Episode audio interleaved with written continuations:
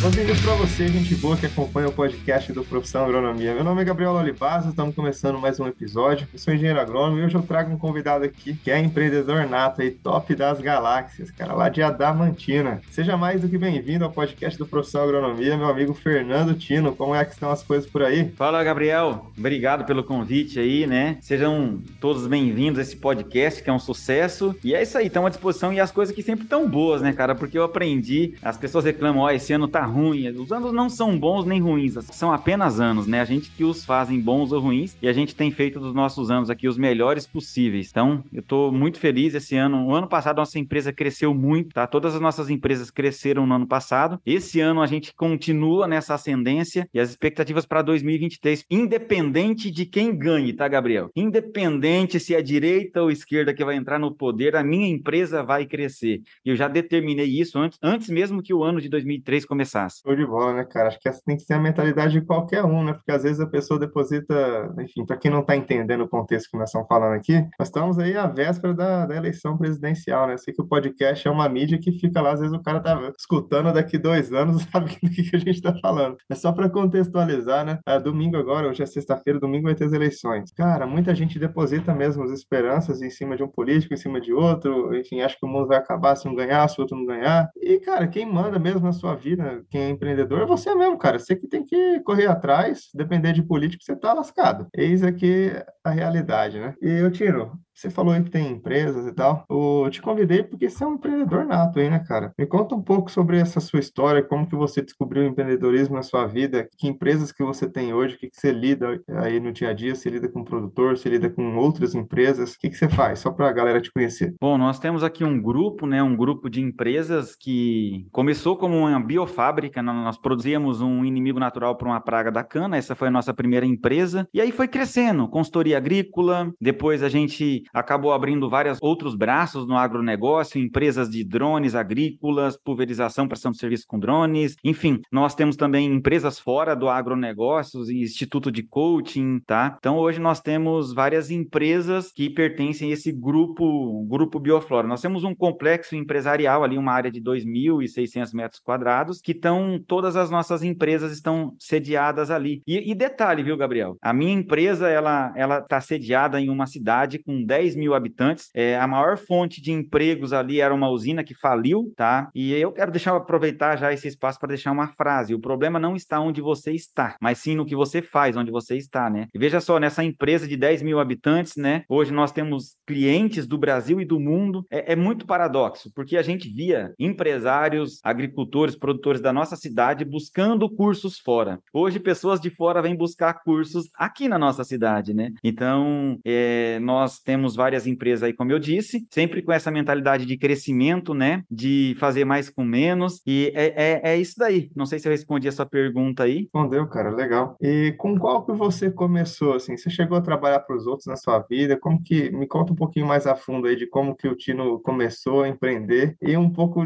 da mentalidade que você tem hoje, né? Antes de começar a gravar aqui, a gente comentou, né, cara, falando sobre empreendedorismo, as pessoas que têm é, mais perfil empreendedor, né? O cara não é acomodado acomodada, né? E você é um cara que não é acomodado de jeito nenhum, né? Tem outras empresas, trabalha dentro do agro, fora do agro, com empresários, com produtores. Me conta um pouco como foi esse começo aí, como que você chegou ao sucesso que você está tendo hoje. Olha, Gabriel, a sua pergunta me fez entender aqui, eu não tinha, nunca tinha pensado nisso, mas a sua pergunta me fez entender que eu nunca trabalhei para ninguém, mesmo trabalhando para alguém. Na verdade, eu sempre cheguei nos meus trabalhos antes do meu horário, sempre saí depois e sempre fui lá alguns dias nas minhas férias. Ou seja, eu nunca trabalhei para ninguém, eu sempre trabalhei para mim, eu sempre tive todos os meus empregos, né? Eu sempre atuei em todos os lugares que eu passei como se a empresa fosse minha. E talvez aí esteja um, uma das coisas que me fez crescer, né? Eu sou um cara que, graças a Deus, eu cresci muito, cara. Para você ter noção, hoje eu tenho 38 anos e, assim, tudo que eu imaginava ter lá com 50, 60 anos, já conquistei. Sabe aqueles sonhos de, de garoto que a gente tem lá, que a gente quer ter aquele carro, aquela lancha, aquele rancho, aquelas coisas? Tudo isso para mim eu já conquistei hoje. Hoje eu não, eu tenho o privilégio de dizer que eu não trabalho mais por dinheiro, sabe? Sabe? Hoje eu posso fazer só o que eu gosto, eu vender só para quem eu quero, né? Eu até penso, isso é um devaneio meu, tá, ô Gabriel? Eu até penso que tem duas coisas no mundo que todos os seres humanos são, só não, não se deram conta disso. Todo mundo é empreendedor, empreende a sua própria vida e todo mundo é líder, nem que seja de si próprio. Às vezes um mau empreendedor, às vezes um péssimo líder, mas é, cara. Todos nós somos empreendedores, né, da nossa vida, da nossa casa, da nossa família, do nosso emprego. Eu sou, quando eu trabalhava para alguém, eu era empreendedor do meu emprego ali. E eu lidero a roupa que eu visto, se eu votar ou não nesse podcast com o Gabriel. Então, todos nós somos líderes, né, de nós mesmos e, e, e empreendedores. Mas eu tenho, assim, cara, um tino empresarial muito forte. Eu sou um empreendedor, para você ter uma noção, eu não me lembro se 10 ou 12 anos, eu pedi para o meu pai, eu morava no sítio, eu pedi para ele um pedaço de terra para eu plantar maracujá. E assim foi. Essa foi minha primeira empresa. Deu um prejuízo lascado, tá? Mas foi. Eu pegava os trator deles, eu aproveitava os colaboradores dele e plantamos maracujá. E meu irmão, meu irmão é um ano mais novo, ele devia ter uns 11, 10 ali. Plantamos maracujá, a gente passava a mão na flor, cuidava, pegava o trator, regava o maracujá, passava veneno e, e vendia para o Ceasa. Toda essa negociação era feita por mim. Obviamente, né, que eu tomei prejuízo, eu não tomei prejuízo, dei prejuízo pro meu pai, mas eu aprendi muito ali, né? Eu realmente tenho esse time empresarial muito correndo nas veias, sabe? E eu, e eu acho assim que as pessoas muitas vezes, elas até são empreendedoras, não se deram conta disso, não, não, não desenvolveram isso, mas todo mundo de alguma forma, penso eu, que é empreendedor ou que pelo menos empreende alguma coisa aí. É que alguns despertam mais tarde, né? Pois é. Acho que esse é o segredo do negócio, né? Porque muita gente às vezes, pô, fica acomodada no emprego, ganhando aquele salário, chega na hora de aposentar, o dinheiro não vale tanto quanto valia antigamente, e aí a pessoa, putz, poderia fazer ou posso fazer ainda algo que, pô, dependa de mim, né? Independente do que seja. E muitas pessoas desistem no, nos primeiros obstáculos, né? Você mesmo falou, cara, tive prejuízo, né, plantando maracujá. Imagina se você levasse isso aí para dentro e falasse, pô, vou só fazer outras coisas da minha vida, né? Não vou dar continuidade nessa, nessa minha veia empreendedora. Como seria a sua vida hoje, né? Então, cara, eu tava você conversando aí, falando, e eu. Uma outra coisa que eu pensei que eu nunca havia pensado também. É uma coisa que ninguém sabe sobre o Fernando, tá? Todo mundo acha que eu sempre me dei bem facilmente. As pessoas acham que tudo que eu monto dá certo, mas se eu for analisar, cara, grande parte dos meus negócios deram errados e não certos. Mas os poucos que deram certo foi suficiente para me trazer e me colocar onde eu tô. Eu caí muito mais do que acertei, eu errei muito mais do que acertei, entende? E todas as minhas empresas que deram certo, que emplacaram, elas não começaram ganhando o jogo, elas não começaram dando certo. Aí tá uma habilidade do empreendedor, né? É um grande empreendedor não é aquele que não que não erra, é aquele que, que aprende com seus erros, né? Na minha vida eu penso que nada se perde, né? Eu nunca perco. Ou eu ganho ou eu aprendo, e eu tenho aprendido mais do que ganhado. Mas as poucas vezes que eu ganhei me fizeram estar tá onde eu tô hoje, né? Então, é, é aquela questão de palco e bastidor, né? As pessoas confundem é, o palco do,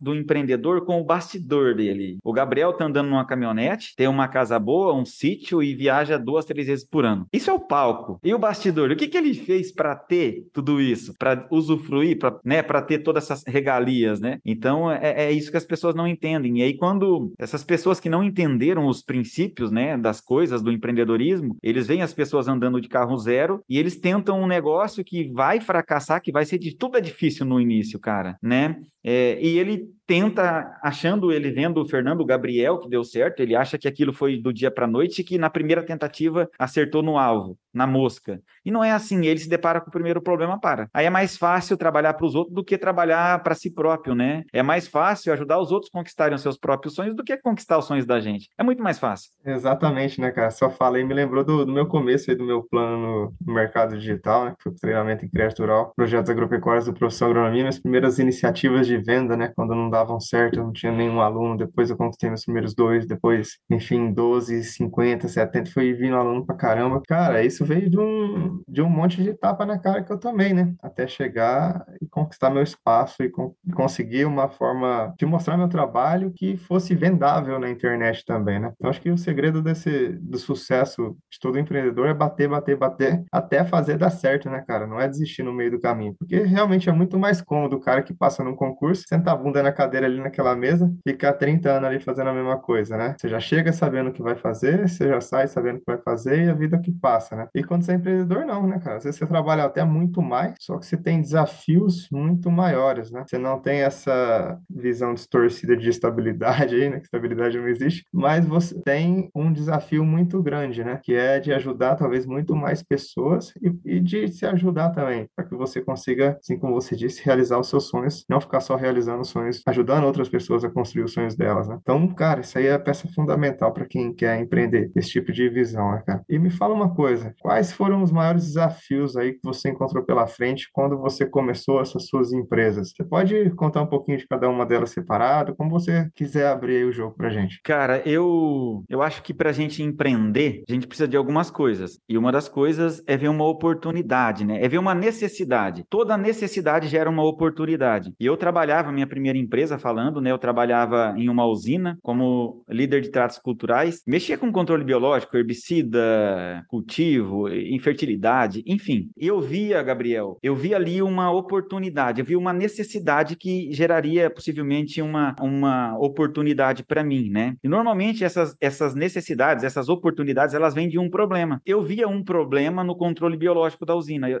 ele, eu não conseguia fazer com que ele chegasse nos resultados que eu gostaria que ele chegasse. Não tinha a eficiência que eu gostaria. Por que, que não tem a eficiência que eu, que eu gostaria que tivesse esse controle biológico? Aí eu descobri né, os problemas, né, o, que, o que fazia reduzir a minha eficiência é, do controle biológico. Aí eu vi ali um problema que, que para mim era uma necessidade que gerar, geraria uma oportunidade. Então, eu ainda continuei trabalhando nessa usina. O meu salário pagava cinco colaboradores, montei uma biofábrica e nessa biofábrica eu resolvi todos os problemas do processo, os problemas que pelo menos eu achei que, que o processo tivesse que é, resultaria numa queda da eficiência desse controle. E assim foi. Assim eu achei que fosse, mas não foi. Eu não consegui vender esse negócio. Porque tudo que você faz melhorado, Gabriel, tem que custar mais, senão a conta não fecha, né? Eu tive que, eu tinha que ter uma pessoa, uma bióloga, só para controle de qualidade na minha biofábrica. Eu tinha que ter transporte condicionado, né? Que nenhum dos meus concorrentes tinha, nem bióloga, nem o transporte com ar-condicionado. Eu tinha que ter ter muitas coisas que muitas empresas não tinham. Aí não deu certo. Na verdade, Nunca nada deu certo para mim. Sempre eu fiz dar certo. As pessoas falam, ah, se Deus quiser vai dar certo. Não, não é assim. Não vai dar certo. Você tem que fazer dar certo. Eu achei que eu fosse conseguir vender o biológico, o produto biológico. Deu errado, Gabriel. Sabe por quê? Porque o meu custo era maior do que o custo dos outros. Obvi obviamente eu não era competitivo. Aí eu falei, cara, mas o que eu vou fazer para fazer esse troço dar certo? Porque já tinha dado errado. Eu não me conformei com o erro, né? E eu lá, trabalhando na usina e meu salário pagava cinco colaboradores. E aí eu falei, aí um dia um cliente, olha, cara, a gente tem que estar tá com os poros abertos para o aprendizado, né? Porque a vida não é uma escola para os que não querem aprender, mas é uma grande, uma grande faculdade para os que estão com os poros abertos para o aprendizado. Eu sou daquele cara que eu gosto de ouvir, né? Eu não acho que eu sou dono da verdade, eu tenho meus princípios, não abro mão deles, mas eu estou aberto. E um dos meus clientes que eu tinha na época, ele me disse, falou, Fernando, mas você cobra errado. Como eu cobro errado? Você cobra errado, é. Você vende o produto errado, na verdade. Você não tinha que vender o produto, você teria que vender o serviço e dar esse negócio aplicado para mim. Você está vendendo o produto, você está vendendo a sua mão de obra para aplicar, você está vendendo o seu monitoramento. E se você fizer um pacote e me vende por hectare, não vende produto, vende resultado. A primeira resposta que eu dei para esse cara, Gabriel, é: não tem como, nem tem como precificar, porque eu, eu não sei quanto que eu vou precisar aplicar esse produto na sua área. Resumidamente, eu não dormi por um mês pensando naquela. A, a voz daquele cara não me saía da cabeça. Aí teve um dia que eu falei, cara, bicho, você vai estar tá na fazenda hoje? Eu tô indo aí. Me fala mais sobre aquele negócio. Aí ele falou: ó, eu faria assim, assim, assado. Isso mudou a minha vida, Gabriel, porque eu passei a não vender mais produto, eu passei não a vender mais serviço, eu passei a vender resultado para os meus clientes. E o que, que eu fiz, cara? Uma jogada de mestre. Aí eu amadureci o que esse cara me disse, eu melhorei o que ele me disse, e até então, naquele momento, a minha empresa não tinha previsibilidade, porque eu precisava de uma compra para ter faturamento. E com essa nova jogada, eu sei quanto minha empresa vai faturar todos os meses do ano que vem, inclusive, porque eu tenho um contrato anual e eu divido em 10 vezes, em 12 vezes o que eu vou é, aplicar na fazenda dele no ano. Então tem coisa que eu nem vendi, mas eu já já recebi. Então eu tenho eu, eu passei a ter com isso previsibilidade. Anota essa palavra aí, você que está ouvindo esse podcast. Empresa que não tem previsibilidade não tem longevidade, cara. Então, a previsibilidade me trouxe um universo de possibilidades. Aí, enfim, você sabe que hoje, Gabriel, eu cobro três vezes a mais no produto do que eu poderia cobrar. Só que isso não aparece na conta. O cara compra resultado, ele não se preocupa com, com avaliação de cana, com monitoramento, com liberação de cotésia, com aplicação de cotésia, se a cotésia está boa ou está ruim. Eu tenho um contrato simplesmente que eu tenho que entregar X resultado para ele por, por ano, no final do ciclo. E aí resolveu. Essa foi a minha primeira empresa, respondendo sua pergunta. Eu me estendi, mas foi assim que ela começou. Ela deu errado. Show de bola, cara. Tempo a gente tem aqui.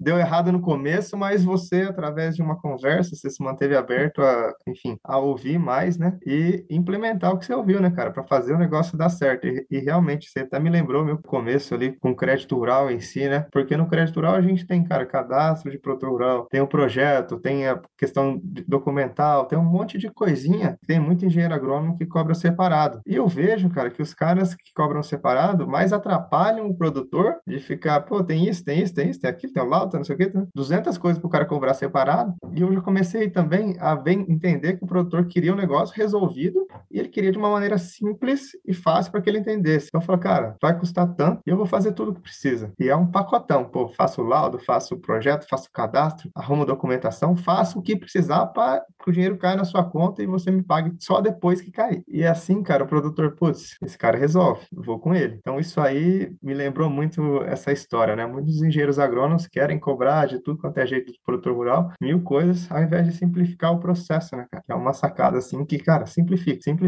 tudo, é o que dá resultado. E, e eu também me dei conta agora de que nada é barato ou caro, né? Depende da forma com que você apresenta para o cara, porque eu não estava conseguindo vender esse bi produto biológico por um preço que acompanhava o mercado. Hoje eu vendo três vezes mais caro, o cara não reclama do preço. Porque o cara tem muito mais resultados, se paga, né? Se paga, provavelmente sobra muita grana para eles ainda, né? É, exatamente, exatamente. Mas eu tive muitos problemas com essa primeira empresa, cara. Muitos problemas mesmo. Não deu certo, como eu disse, eu fiz dar certo. Então, se você quer empreender, entenda que as coisas não vão dar certo. Você vai ter que fazer elas dar certo, tá? Não existe oportunidade, a gente cria oportunidade, né? Então, é esse princípio que nós temos aqui no grupo Bioflora. Daí, Gabriel, é, eu achei que fosse fácil para materializar a segunda, cara. Falei, porra, eu sou o cara, velho.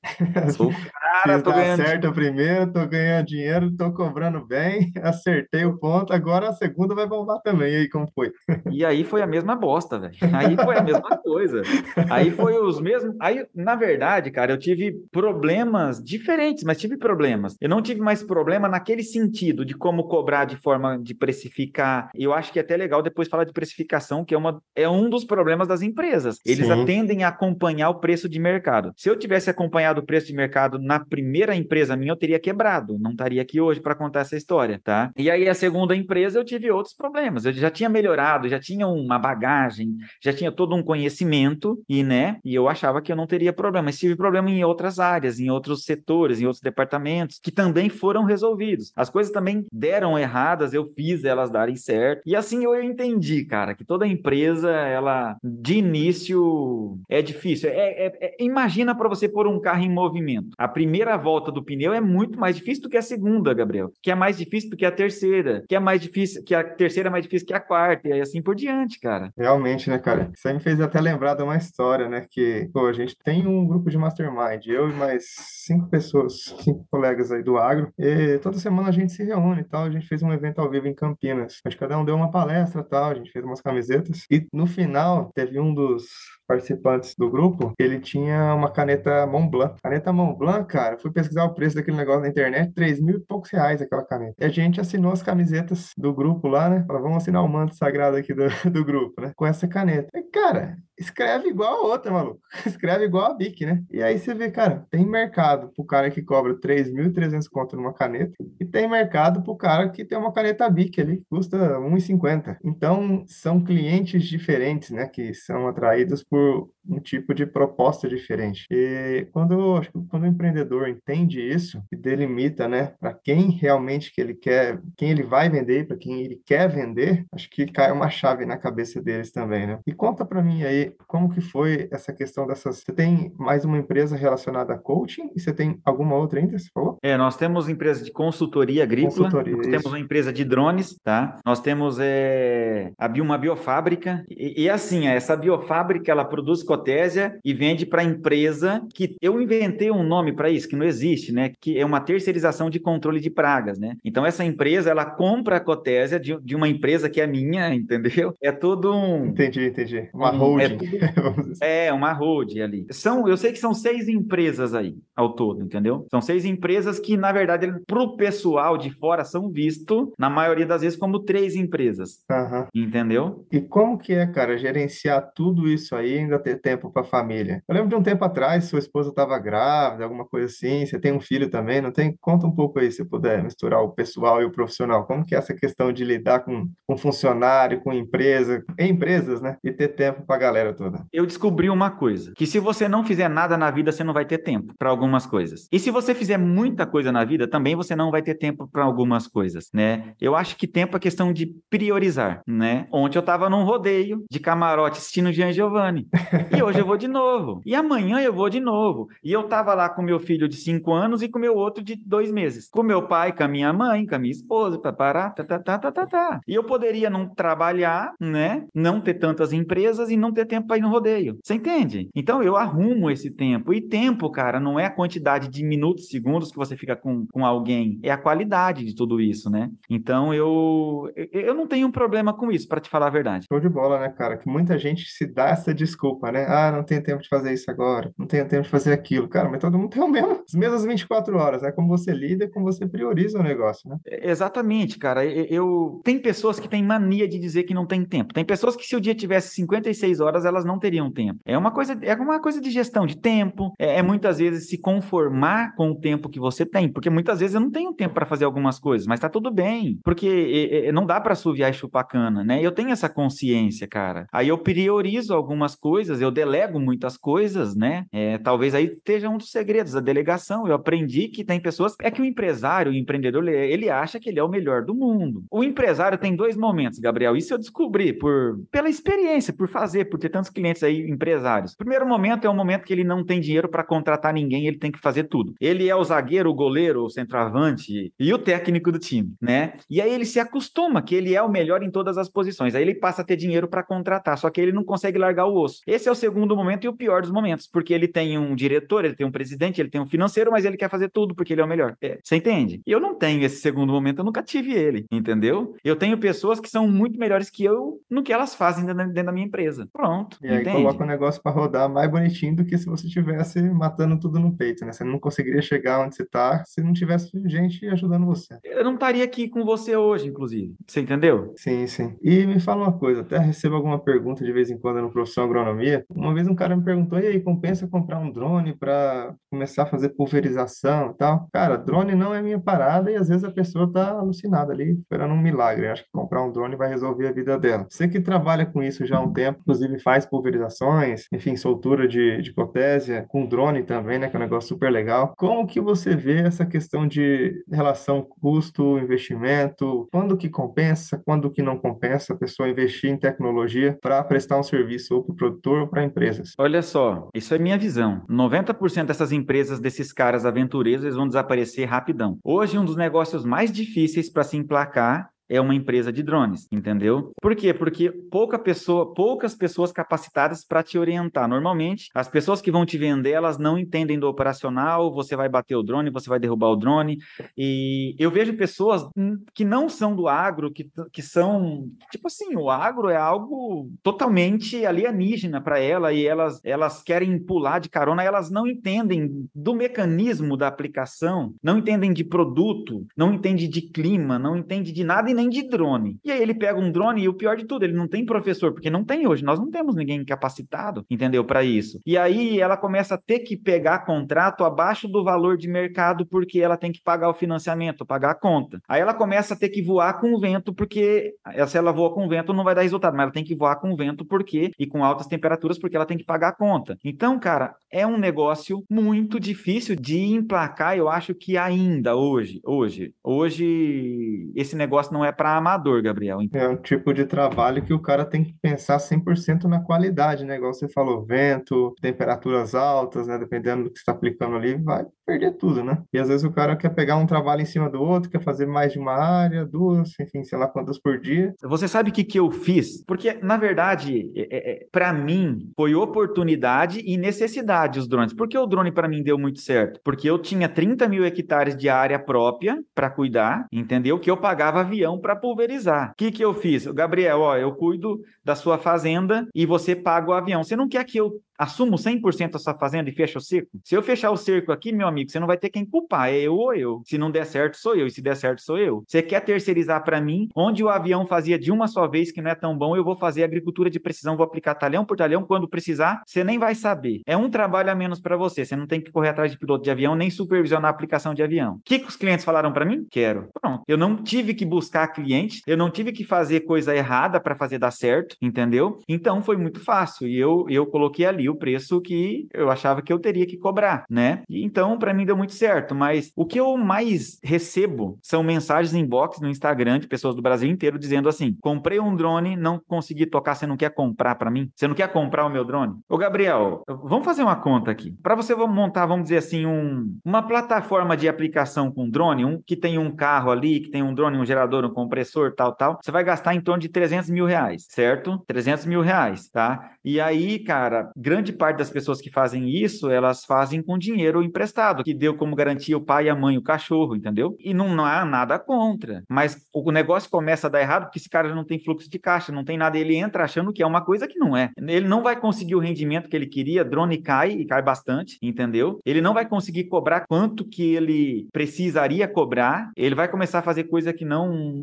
não é legal e que vai prejudicar o resultado, e vai começar a não ter resultado. E é fácil de entender que é difícil dar certo. Agora, se o cara, como eu, eu era do agro, eu estava estruturado, eu tinha um fluxo de caixa, eu fiquei três meses com os drones brincando. Sabe o que é brincando? Eu pegava as minhas áreas e eu soltava cotésias sem ter o compromisso de entregar aquela área para o cliente dentro do prazo. Eu não. Você entendeu? Então eu, eu, eu, eu aprendi lentamente, vagarosamente, sozinho tudo, todo o processo. Mas e se eu tivesse financiado equipamento e precisasse do faturamento dele? Daria certo? Não teria dado certo. Exatamente. É, para você, você já juntou o útil ao agradável, né? Você já tinha uma gama de clientes, você já viu a necessidade do produtor, você sabia que você ia conseguir atender, que você ia aprender a mexer no negócio, foi lá e fez, né? Quando a pessoa começa sem estrutura mesmo, achando que, pô, comprar uma máquina, cara, não vai resolver o seu problema, né? Vai resolver o seu problema é a estratégia que você vai usar para fazer o negócio dar retorno, né? É, e você usou a palavra-chave, estratégia, cara. E aí juntou o útil agradável para você,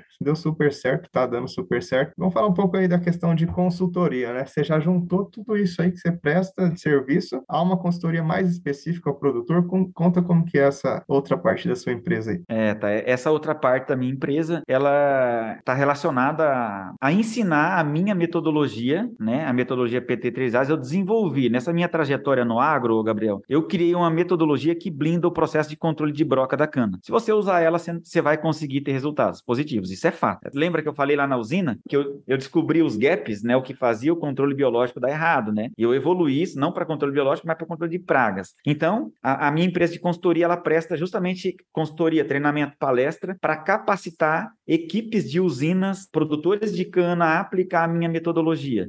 Cara, isso é fantástico, né? Eu gosto demais dessa área de treinamento, de palestra, né? Tanto é que a gente tem isso aí tanto para o agro quanto no coach. Eu, eu, eu amo essa questão de transferir conhecimento, né? Então, é, essa parte de consultoria é justamente isso que a gente faz. Dentro dessa empresa de consultoria, nós temos lá vários programas, entendeu? Temos palestras, treinamentos, temos, tem, eu tenho, por exemplo, usina que eu, que eu vou uma vez por mês, outras usinas eu vou semestralmente, e a gente cria pacotes personalizados para cada cliente. Eu acho que isso é legal, porque muitas vezes quando a gente enxerga todos os clientes como se fossem iguais, isso gera um problema para a gente, porque eles não são iguais, a necessidade é diferente, né? As oportunidades que vocês vão ter com eles são diferentes, né? O que você pode cobrar é diferente. Então a nossa empresa ela trabalha muito nessa questão de personalizar os nossos programas. É uma empresa cara, hoje é uma das empresas que mais fatura aqui, do nosso grupo. Bom demais. Você pegou tudo e mais um pouco, né? Daqui a pouco surge uma novidade aí, você tá englobando também, né? Para oferecer aí pros, pros seus clientes. Isso é bom demais, né? Você sabe aquela questão do posto Ipiranga? Já viu aquele, aquele, aquela propaganda? Onde tem não sei o quê? Tem lá. É o time. Isso.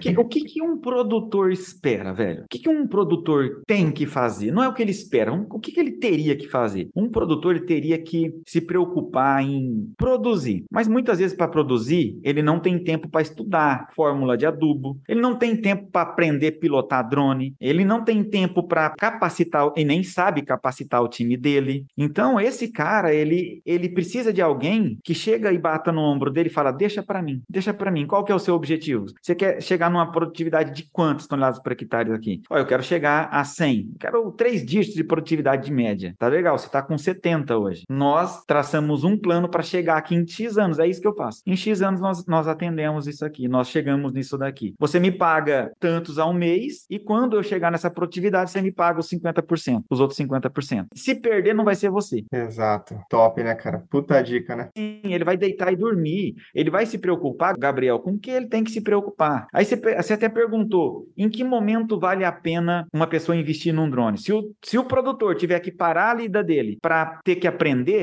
mexer com drone, já não vale a pena. Já não vale a pena porque mexer com drone não é o que vai aumentar a produtividade dele, entendeu? Porque ele vai perder tempo, ele não vai dar conta, porque, cara, normalmente, cá entre nós, gente, somos todos iguais, bosta nenhuma, nós não somos todos iguais. E o produtor, cara, ele é um cara já diferente, ele é um cara que ele não tem esse tino mais tecnológico e nem é a dele, cara. Cada macaco no seu galho. Eu penso assim. Então, a gente traz para o produtor o que ele sempre buscou, mas nem ele mesmo sabe disso. É essa confiança, é essa segurança, é essa tranquilidade. Entende? Ele só quer bater um papo comigo de vez em quando. Ele só exige que eu vou de vez em quando na fazenda para tomar um café com ele. Uhum. Vê que tá dando resultado, confia, manda bala e entrega, né? O serviço para quem sabe prestar direito. No nosso caso, a gente coloca o produtor no lugar dele, cara. Você entendeu? O lugar dele é, é, é fazer algumas coisas que ele não fazia, tentando fazer o que não era o papel dele. Exato, né? A mesma história do empreendedor que quer matar tudo no peito, né, cara? Conheço bem essa história aí,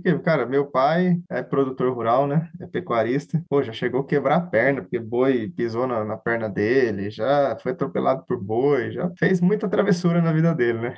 Até que chegou num ponto que ele falou: não, eu tenho que ter gente para me ajudar a fazer umas coisas que agora não dá mais, né? Consiga pensar na propriedade de uma, de uma outra forma, né? ter uma, uma visão mais, mais macro e micro ali, mas orientando, né? Não só metendo a mão na massa, né, cara? Exatamente. E você sabe que é uma filosofia que é bacana a gente dizer aqui, que a gente, a gente vive isso, a gente prega isso no agro. A gente tem que fazer o agricultor entender que aquilo que ele tem não é uma fazenda, e sim uma empresa. Ela deve ser gerida como uma empresa. Ali tem que ter financeiro, ali tem que ter, inclusive, departamento de marketing, tá? Se vocês não sabiam, uma empresa empresa agrícola tem que ter no meus, ao, meus olhos, tem que ter. Tem que ter um RH, velho. Imagina, Gabriel, uma colhedora de 2 milhões de reais sendo operada por um cara que foi contratado de qualquer jeito, que não tem inteligência emocional, porra. Não tem empresa que precisa mais de um RH do que uma empresa agrícola. Ela não precisa ter o RH lá. Contrata um headhunter para contratar, alguém para contratar, entendeu? Mas ela tem que ter essa filosofia, tem que ter compras, tem que ter o financeiro, tem que ter. Cara, aquilo é uma empresa. Exato, que gira milhões, né, cara? Às vezes milhões e milhões e milhões de reais por ano, né? Muito mais do que qualquer lojinha aí, às vezes, de cidade, né, cara? A escala é muito grande, né, cara? O buraco é lá embaixo, né? É mais empresa do que muita empresa aquilo lá. Só que não é visto assim, Gabriel. Não é visto assim. Então a gente leva isso para esse cara. E a gente agrega coach. Porque vocês chegam numa fazenda, o que mais você tem, o que mais você vê é pessoas desmotivadas, é pessoas, você entende? É pessoas que estão precisando ali de inteligência emocional. E a gente, cara, se tornou, cara, o know-how que nós temos hoje é muito grande. Você não sabe quanto que o coaching ajuda o agro e quanto que o agro ajuda o coaching aqui. E tudo está contribuindo para que a gente cresça, sabe? Sabe? São aprendizados que vêm de áreas diferentes, né? De níveis diferentes e tudo faz com que a gente cresça, na verdade, né? Sem dúvida, né, cara? Essa questão aí de pessoa para pessoa, né? Questão de disposição, a questão de quanto o cara está disposto a se dedicar ao trabalho hoje, rendimento, né? Isso influencia total no rendimento do cara. Esses dias eu vi um vídeo, pedreiro contratado por obra, pedreiro contratado na diária. Rapaz, você imagina, né? O contratado por obra tá lá, pá, pá, pá, pá, pá, pá, pá. E o na diária tava lá, com uma colherzinha aqui, pá, tá ali. Então, cara, não é questão de fazer o mesmo trabalho, é questão de fazer o mesmo trabalho com dedicação, fazer direito, fazer num tempo que é plausível para o negócio ali, né? E se manter motivado fazendo ao longo de vários anos para que a empresa cresça, né? Pô, Tino, mas muito obrigado aí pela, pela conversa, pela troca de experiência. Tenho certeza aí que todo esse conteúdo que você trouxe aqui para esse bate-papo no podcast vai ser ouro aí para muita gente que está ouvindo isso, cara. Se você está acompanhando esse episódio, conhece algum engenheiro agrônomo, alguém que é empreendedor, alguém que precisa dessa palavra de motivação de empreendedorismo, já aviso agora que manda esse episódio, clica aí no aviãozinho, sei lá, copia o link e manda para essa pessoa escutar esse podcast. Pra, muita gente vai ouvir, não vai, pô, vai ouvir vida que segue. Mas pode ter uma pessoa que vai ouvir isso aqui, pegar alguma coisa que, pô, virou uma chave ali na cabeça da pessoa, vai executar, vai colocar em prática e vai virar um puta profissional, um puta empreendedor daqui para frente. Tenho muita confiança nisso, até por isso que eu trago vários convidados top aí, como o Tino, para esse podcast. Tino, vou abrir aqui um, um minutinho para você mandar um salve para quem você quiser mandar, fazer seu jabá. O minuto é seu, meu amigo. Tá contigo a palavra. Beleza, Gabriel. Obrigado aí pelo convite, né? A gente fica muito feliz quando a gente tem um convite para semear. Eu gosto muito de semear, né? Eu acho que o rico não é aquele que tem a conta bancária daquele jeito que você sabe. A pessoa mais rica do mundo é aquela que semeia sementes, né? Sementes como essa que a gente está semeando. E muitas vezes, Gabriel, estão a uma palavra do próximo nível. Não precisa muita coisa. A minha empresa, eu só tô aqui hoje porque teve um cliente meu que disse: você não pode cobrar assim. Eu não precisava de uma aula, de uma pós-graduação, de um mestrado, nem de, de um doutorado. Naquele momento só precisava ouvir aquilo. Você entende? Só que eu estava com os poros abertos, né? Então, eu quero finalizar aqui dizendo que as coisas tendem a não dar certo, mas nós temos, devemos que fazer com que elas dê certo. Se a vida do empreendedor não deu certo, mas não era para dar, não vai dar mesmo. Nós vamos fazer dar certo, né? E as pessoas, elas confundem muito. O que que há, o que que existe? A causa das grande parte das empresas quebrarem nos três primeiros anos, isso é uma estatística do Sebrae, no meu ponto de vista é porque elas entram para o empreendedorismo com a mesma mentalidade, com a mesma filosofia que elas tinham quando trabalhava de empregado, sabe? Quando trabalhava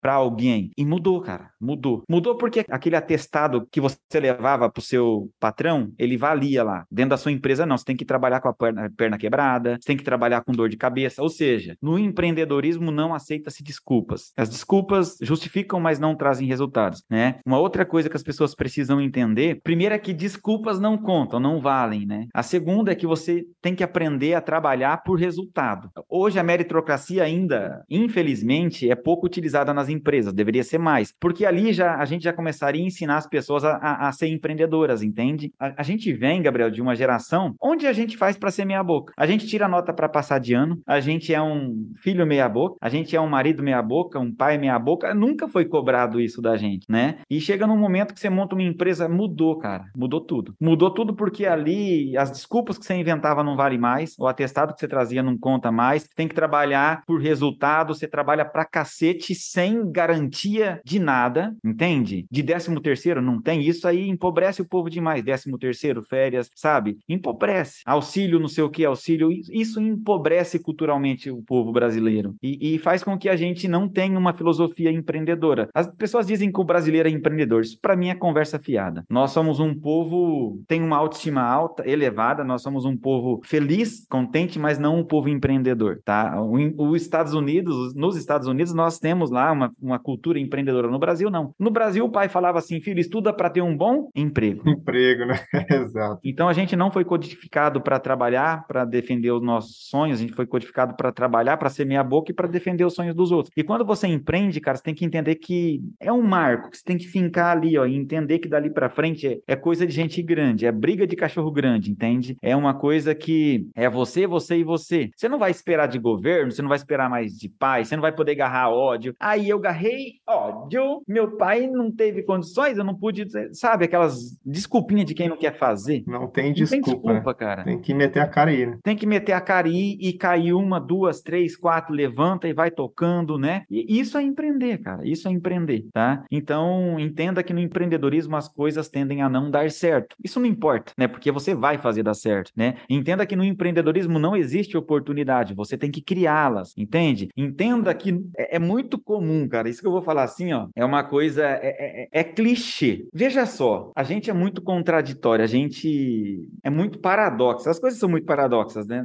As pessoas começam falando para mim, Fernando, ó, eu vou montar uma empresa, porém eu não tenho dinheiro. Fica tranquilo, meu amigo. É assim mesmo. Eu desconheço um grande empreendedor que começou com dinheiro de sobra na conta. Não sei se você conhece, você podemos citar Steve Jobs e tantos outros caras aí que começaram na garagem de um que nem dele era. Então, por que que você não tem dinheiro ainda? Porque a máquina de fazer dinheiro não pertence a você ainda. Você não tem uma empresa. É natural que você não tenha esse dinheiro total. Fernando, mas eu não tenho toda a experiência, toda a bagagem que eu preciso. Obviamente, como você vai ter uma, a bagagem se você nunca teve uma empresa ainda? Fernando, mas meus familiares não acreditam e não confiam em mim. Tá, tá, tá tudo bem, eles estão certos. Como que eles vão acreditar numa coisa que só você vê que tá na sua cabeça? Então, cara, você começa um negócio mesmo sem dinheiro, sem apoio e sem experiência. Caso você queira juntar tudo isso para ter a sua empresa, você nunca vai começar. A não ser que você tenha nascido um berço de ouro. Eu não nasci. A, a não ser que você seja diferente da maioria dos grandes empreendedores. Sempre vai te faltar alguma coisa, sempre vai te faltar dinheiro, sempre vai te faltar conhecimento, sempre vai te faltar é, é, é ajuda, sempre vai te faltar isso. Mas é, tá tudo bem. Então, as pessoas, Gabriel, isso daqui para mim, eu já treinei mais de mil empresários na empresa de coaching. Isso daqui, esses três princípios aqui, a gente precisa entender. Começa a ser uma empresa sem dinheiro, mas eu tô sem dinheiro. Tá, tá tudo bem. É sem dinheiro que se começa. Eu não tenho apoio, tá tudo bem. É assim que começa. Eu não tenho know-how, tá tudo bem. É assim que começa. Só que esses três pilares é motivo para as pessoas pararem. Você entendeu? Eu entendo e eu vejo isso aí todo dia praticamente no profissão agronomia. Toda vez que eu abro uma turma, sempre tem gente com esse tipo de desculpa. Não tenho tempo, não tenho dinheiro, não tenho experiência, tenho medo. Bota a fralda e vai, né, cara? Bota a, a fralda e vai. O quarto é justamente entender que as coisas vão dar errado de primeiro. Essa expectativa de que tudo vai. Sabe, a gente se põe Alice no País das Maravilhas. Ah, ó, ó a cabeça dos noias que vão montar a empresa. Gabriel, me desculpe a palavra aí, tá? É, é, é com carinho, tá, gente? Fica tranquilo que o podcast é para maiores.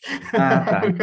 Não, solta o verbo aí, Tino, sem medo de ser feliz. A cabeça de quem vai montar uma empresa. Gabriel, agora, meu amigo, já era. Se você tiver uma festa para ir, você me chama, porque agora não tem hora para entrar, não tem hora para sair, não tem o salário. O salário quem faz sou eu. Pé, pé, pé, pé, pé. Meu amigo, agora você vai trabalhar mais que antes. Agora que você não tem horário mesmo, porque você vai trabalhar mais que antes. Você vai entrar mais cedo, sair mais tarde. Agora nem salário você vai ter no começo. Você vê a distorção das coisas, cara? As pessoas querem fazer da sua empresa o seu melhor emprego, Gabriel. Aí tá o problema. As pessoas querem fazer da sua empresa o melhor emprego. Fudeu. E tá aí um ponto que eu ouvi um cara falando com um amigo meu esses dias. Ele falou, cara, você não tem uma empresa, você tem um trabalho que você é bem remunerado por ele. E o cara, putz, é mesmo? Porque a empresa é o cara. Se o cara sair da empresa, o que, que vai ser? Acabou. Então, às vezes, o cara tem que pensar lá na frente também, para que a coisa consiga tomando passos que ela não dependa exclusivamente do cidadão ali, né? E continue crescendo, né? Para que realmente se torne uma empresa. E essa questão, cara, que você falou bastante aí até, cara,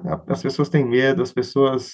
A gente nunca tá 100% pronto, 100% no momento disposto, disponível para fazer alguma coisa nova, né, cara? Só que tem que essa vontade aí de vencer, de crescer, de mudar de vida, tem que ser muito maior do que qualquer medo, né? Isso aí faz a diferença, que gira a chave de muita gente para que as pessoas comecem a empreender, né? Ô, Gabriel, tem uma frase de um grande mestre meu que vale até a pena as pessoas entenderem. Que bom que nós não estamos prontos, né? Porque ele diz que o ser humano, ele nasce luz, ele vira treva, o mundo vai deixando a gente má, depois a gente vai envelhecendo, vai ficando bom. Quando a gente fica bom, a gente morre. Então, se você tiver 100% pronto, cara, segundo esse mestre meu, você já era, você tá morto. Então, nem queira tá, tá? Eu sempre penso que hoje, todos os seres humanos, todo mundo que tá ouvindo esse podcast, todos vocês estão prontos para dar pelo menos um passo além. Dois não, mas o primeiro sim. Todos nós estamos prontos para dar pelo menos um passo além da linha que nós estamos. Nós todos nós estamos prontos para subir o próximo degrau. Não importa, para que esse negócio não tem dinheiro, não,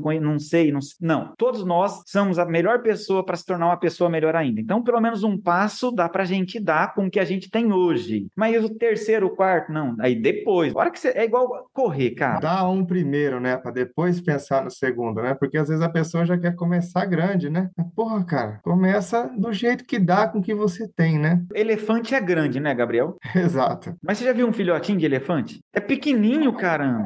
Exato. É pequeno. Até filhote de elefante nasce pequeno. E o mal do ser humano quer, quer, quer nascer grande, quer começar grande. Não dá, velho. Tem coisa que é lei universal. E uma das leis universais que eu descobri é essa. Isso tudo que nós falamos aqui são leis universais do empreendedorismo. São coisas que vocês têm que entender ou entender, cara. E tem coisa que não é porque a gente não acredita ou não sabe que é ser verdade. Não é? Exato. Nós falamos aqui aqui, pessoas não vão acreditar. Ah, meu amigo, o mundo não espera ninguém. Se você acredita ou não, o problema é seu. o tempo tá passando. Nem por isso deixa de ser verdade. Exato. Nós falamos a verdade nua e crua aqui hoje. Como você disse que era para maiores, né? para maiores. E tem uma frase aqui que eu quero terminar que eu nem sei quem que é o autor, né, cara? Que mexeu muito comigo já. Você deve conhecer até. Tem uma frase que fala: se não você, quem? Se não agora, quando, né? Então, até quando quem tá ouvindo empolgado ou sem empolgação, vai até quando, né? Você vai ficar enrolando para tomar uma atitude e resolver mudar de vida, empreender ou fazer o que você quer fazer, né? Sempre tá passando. Mas, Chino, muito obrigado aí por compartilhar todo esse conhecimento, sabedoria. Você que tá ouvindo esse episódio, compartilha com seu colega engenheiro agrônomo, siga aí nosso podcast nos agregadores Apple Podcasts, Google Podcasts, Spotify, também no Deezer. E me siga aí nas redes sociais, arroba Profissão Agronomia no Instagram, no Facebook, também tô no youtube.com barra Profissão Agronomia. Beleza? Vale sempre dar aquela conferidinha no nosso website, profissãoagronomia.com.br. Um grande abraço e vamos para cima!